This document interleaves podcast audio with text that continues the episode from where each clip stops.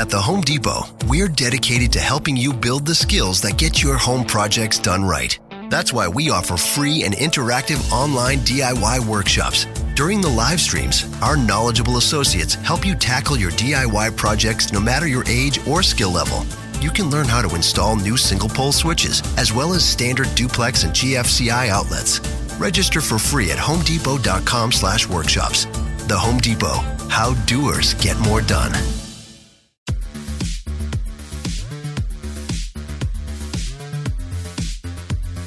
Hello, everybody, and welcome to my season one, I guess you would call it analysis recap. I don't really know what to call it for the book of Boba Fett because there are so many different sides to this show. I was actually looking forward to the finale that aired, I guess you would call it early this morning, because it would finally allow me to see just what exactly the picture they were painting was. And I don't really know if it was one picture, it was kind of like three different pictures on the same canvas. There's a lot to look into, a lot to look at how they structured this show narratively. Was it a satisfying narrative? So many things to dive into. So let's get that process started.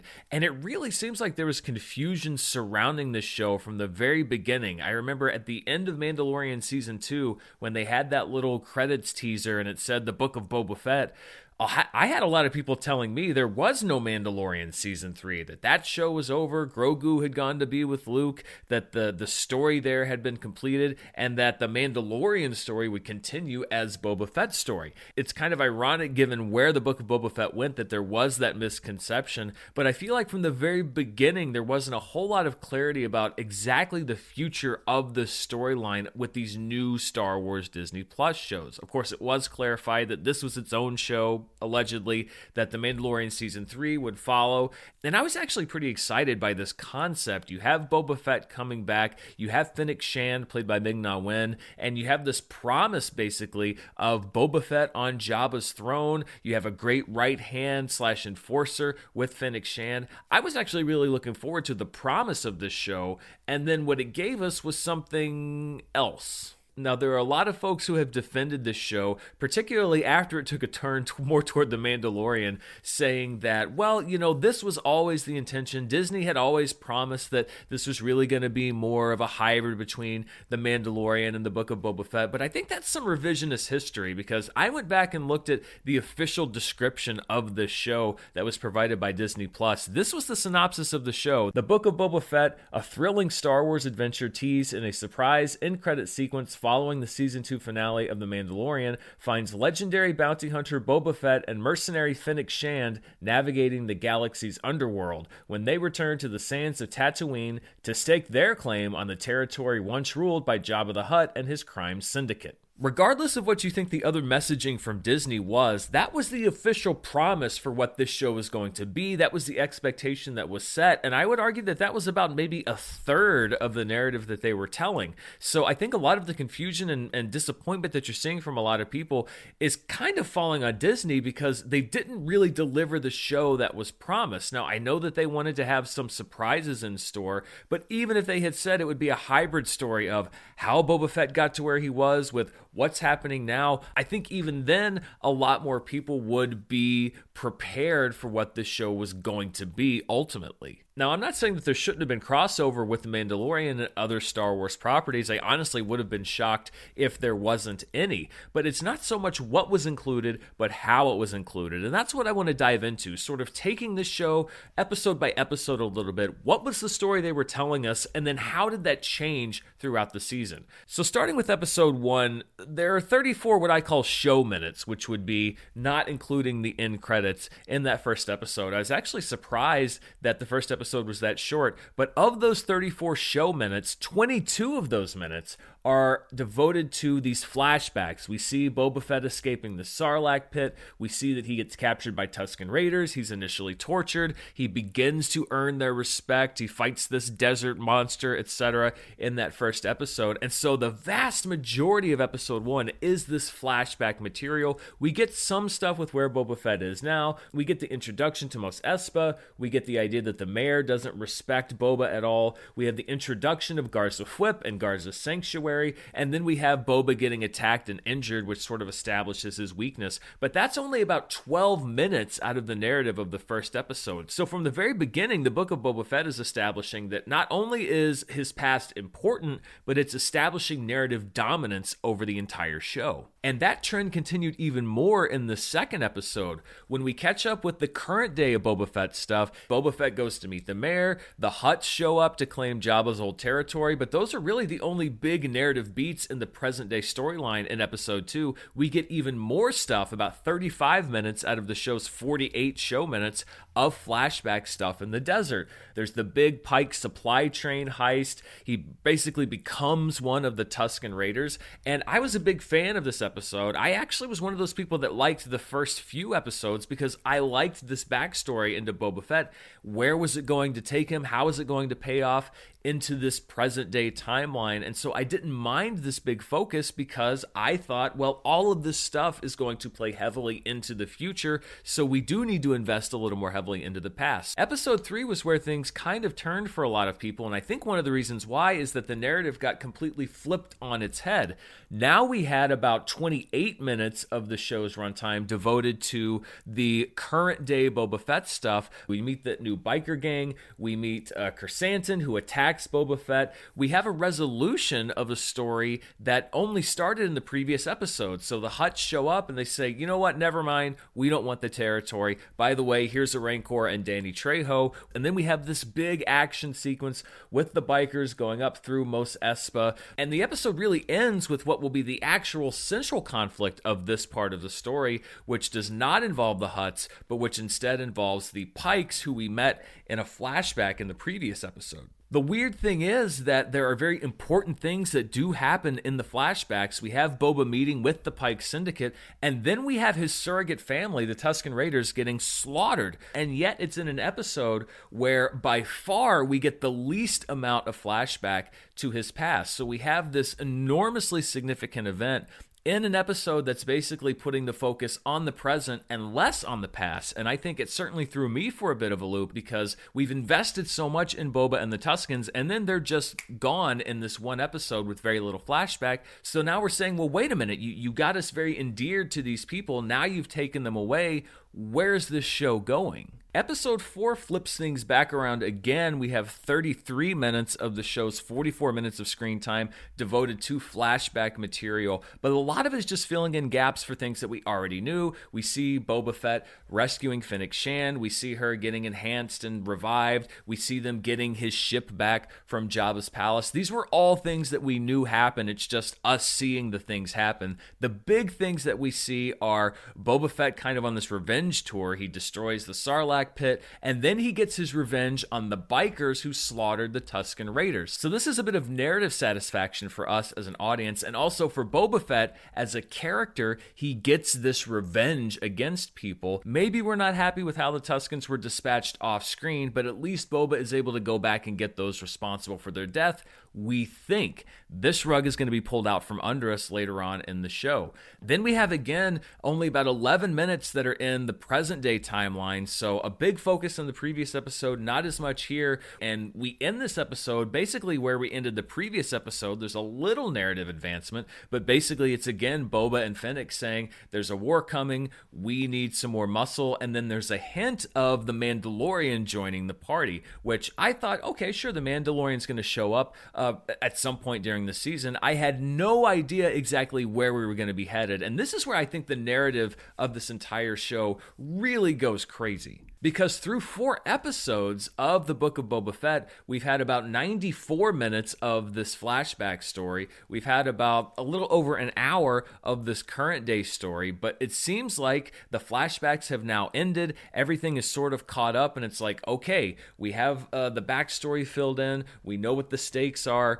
Let's get into this central conflict. Everything has finally been set up and then we go to a completely unrelated story. So, episode 5 was a lot of people's favorite episode from this season, and I think a big reason why is that it has nothing at all to do with Boba Fett and is basically episode 1 of season 3 of The Mandalorian. And if you love The Mandalorian, well, of course, this is going to be your favorite episode of Book of Boba Fett because nobody was expecting to get what essentially is a backdoor season premiere for a different show. The only real tie in to anything happening with Boba Fett is at the very end of the episode when Fennec Shand shows up and basically says, Hey, we want you to come and help us, which was already hinted at at the end of the previous episode. And listen, I, I see where people are coming from when they defend this episode and they say, well, it's called the Book of Boba Fett. And if you're reading a book, there are chapters that cover other characters that are away from the main action. And that's very true. However, I would counter argue that even in books like that, those characters' journeys are still tied in to some central plot point,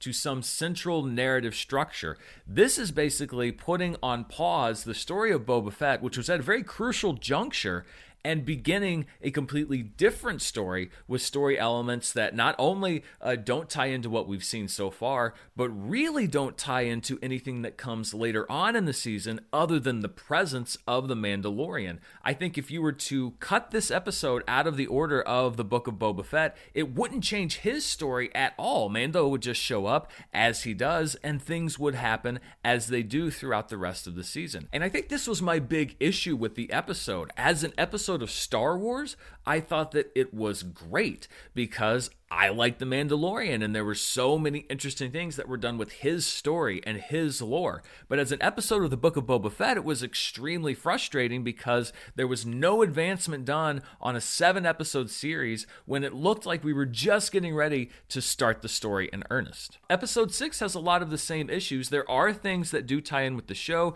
We see Cobb Vanth and his confrontation with the Pikes, that will tie into the narrative. We have the introduction of Cad Bane in this series. He will show up as a nemesis for Boba Fett in the next episode. We have the bombing of Garsa Sanctuary by the Pikes, but half of the episode's runtime, if you don't include credits, is given over to a third narrative, really, that we're starting, which is Grogu being trained as a Jedi uh, by Luke Skywalker. We see Mando show up on this planet. Ahsoka Tano is there. And again, this is all great backstory for Grogu. If you're a fan of Grogu, and I am, then it's great to see him, but it doesn't really have any any bearing on the story of the book of Boba Fett. And people would say, like, well, wait a minute, of course it does, because Grogu shows up in the seventh episode in this battle, but he really shows up as a plot mechanism to defeat this tank and then uh, lull this Rancor, which had been an ally until it needed to become an adversary uh, to sleep. I don't really think that Grogu himself plays a meaningful part in Boba Fett's story. As a matter of fact, I don't think they even meet at all in this final episode. So, yes, Grogu is present in episode 7, but if we're talking about storytelling, if we're talking about structure,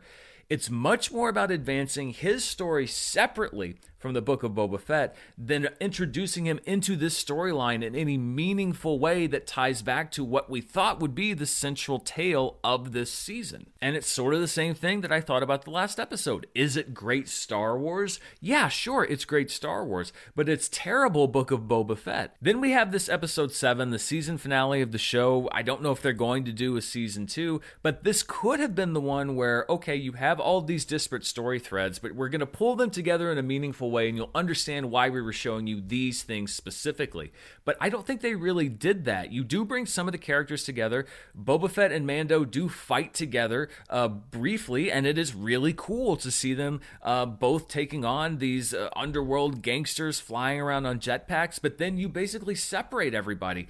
Mando goes off to do his own thing with Grogu. He doesn't really interact with Boba Fett uh, past the beginning of this fight. Fennec Shand is gone from almost the entirety of the middle part of this episode. She has no meaningful impact whatsoever on this big final fight. And then you have these different pods of people who take down these different tanks and groups of bad guys separately. Yes, they're all fighting one central conflict, but you're not really bringing them together so much as you're still separating them out into their own individual little pods. And I mentioned Fennec Shand being absent. The reason that she's gone is because she is dispatched to take care of the local warlords who betrayed Boba and basically took up arms against him after pledging neutrality, which is fine. I think that's a great job for Fennec, but they also give her something that I think is a big storyline problem because it's revealed by Cad Bane that it was not the bikers who were responsible for wiping out the Tuskens, but it was in fact the Pike Syndicate.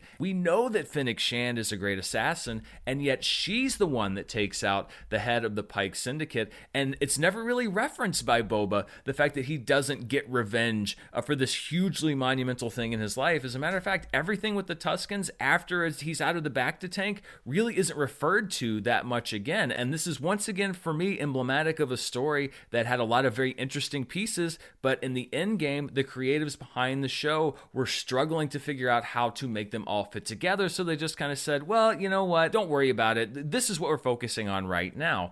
For some people, that's fine, but I like for these things to sort of be connected, and I think you could have had a very satisfying character moment that would have brought all of these episodes together. Instead, we sort of get the cheaper version of that, which is yes, Fennec Shand is awesome, but what about Boba? And what about what he needs as a character? I think there was also some narrative sleight of hand with Grogu and the Mandalorian in this season because most of season two of Mandalorian was about searching for Grogu's people. There was that big season finale moment, of course, that blew up the internet where Luke Skywalker showed up and took Grogu to go and train to be a Jedi. And so many people thought, even as I mentioned at the beginning of this review, that that was the natural end of the Mandalorian story, of Grogu's story, that he was going to go off with Luke. Maybe we catch up with him down the road, but it would appear that Grogu's Jedi training lasted all of about 20 minutes of screen time and that he and Mando are now back together, blasting off into space.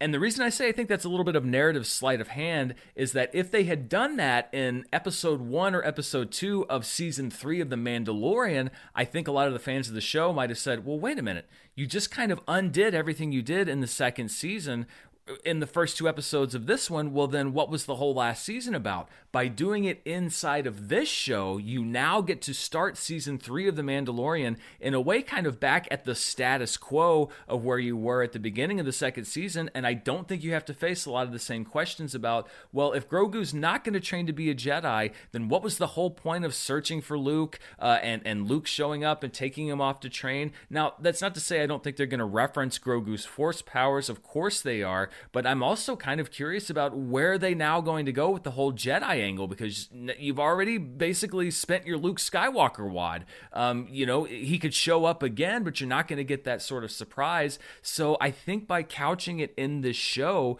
they were able to kind of reset the narrative a bit for Mandalorian season three without having to do it in that show in a way that would have seemed maybe a little more rushed overall, I think that this show had a lot to love in individual moments and individual story elements for Star Wars fan. As a fan, there were a lot of things that I really enjoyed. I did like this story of Boba Fett in the desert, even though it had a very what I consider to be unsatisfying ending. The Mandalorian stuff that I enjoyed and catching up basically on an episode and a half of season three. It's not like there was nothing to like, but I think the overriding message that I took from this season of the Book of Boba Fett is that Disney is basically planting planting a flag saying, yes, we are going to have these shows, but what we're really doing is prioritizing universe building and crossovers, etc., even at the expense of narrative consistency. And that's something that disturbs me, and it's why I'm hoping that it's a little bit of a one off for this show, maybe growing pains instead of their approach going forward. If that's the direction that you want to go and basically be able to bring in anybody whenever you want, kind of drop storylines whenever you want, then just have one blanket show that's called, you know, Star Wars Chronicles or whatever, Star Wars stories, and then you can bring in Obi Wan and Darth Vader whenever you want. You can bring in Mandalorian and Grogu whenever you want, and you don't have to worry about these sort of season long arcs. But I think when you're saying this is a show about X, but then 30 to 40 to 50% of that show isn't about X and instead seems to be building out this different spinoff or this different season, I think people may start to get frustrated because these are characters whose stories they actually do want to know. I think a lot of people are disappointed by Boba Fett's story because it didn't really go anywhere. I mean, it even seems like at the end of this episode, he's walking through the streets with Fennec Shand. They've won over control of this t- uh, Tatooine territory, of Jabba the Hutt's territory, and he basically says, We're not cut out for this. And it almost seems like they're going to hand over control uh, to Krrsantan and to the biker gang. And if that's the case, then what was the point of this entire show? That's what I'm worried about here is you're going to be trading off the names of these characters like Obi-Wan Kenobi or Ahsoka Tano or Boba Fett and essentially saying like, well, this is really just a network for us to feature characters from other things and we'll throw a little bit of narrative for these characters in there, but it's really just a showcase for Star Wars as a whole. I'm really going to get tired of that approach pretty quickly if that's the way that they do it. I have confidence that they're going to rein it in. Maybe this was just, like I said, a bit of a growing pains thing where they had to set up these different things and they wanted to get Mandalorian season three stuff out of the way. But as much as I tune into Star Wars shows or Marvel shows or really any show for the cool moments and all of that stuff, I also want to show up for a meaningful and an impactful story. And I just don't think that we really got a complete one in the book of Boba Fett. I think we got pieces of one, but when I look back on this season, I'll remember good parts, but overall, I'm going to remember a very inconsistent, messy narrative that really kept me and I think a lot of other people from grasping onto this show specifically, and instead just kind of reminding us about why we like The Mandalorian so much. I think there's a little bit of irony for Boba Fett, who was a character that was often just sort of standing in the background before he got the spotlight, getting pushed into the background of his own show. And Temuera Morrison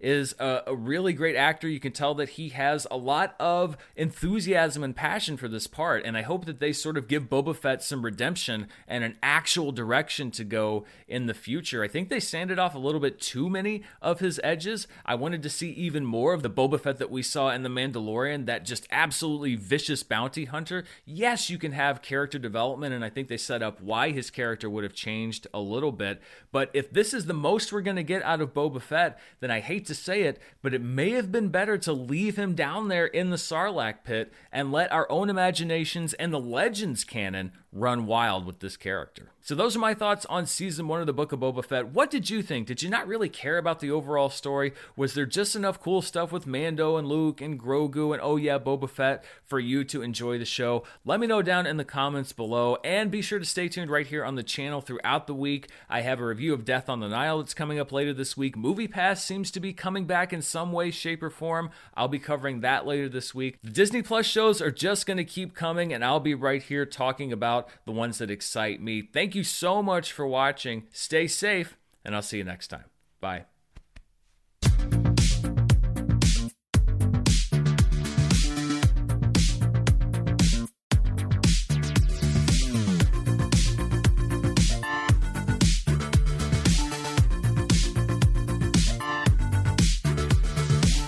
Waiting on a tax return? Hopefully, it ends up in your hands Fraudulent tax returns due to identity theft increased by 30% in 2023. If you're in a bind this tax season, LifeLock can help. Our U.S.-based restoration specialists are experts dedicated to helping solve your identity theft issues. And all LifeLock plans are backed by the Million Dollar Protection Package. So we'll reimburse you up to the limits of your plan if you lose money due to identity theft. Help protect your information this tax season with LifeLock. Save up to 25% your first year at LifeLock.com slash aware.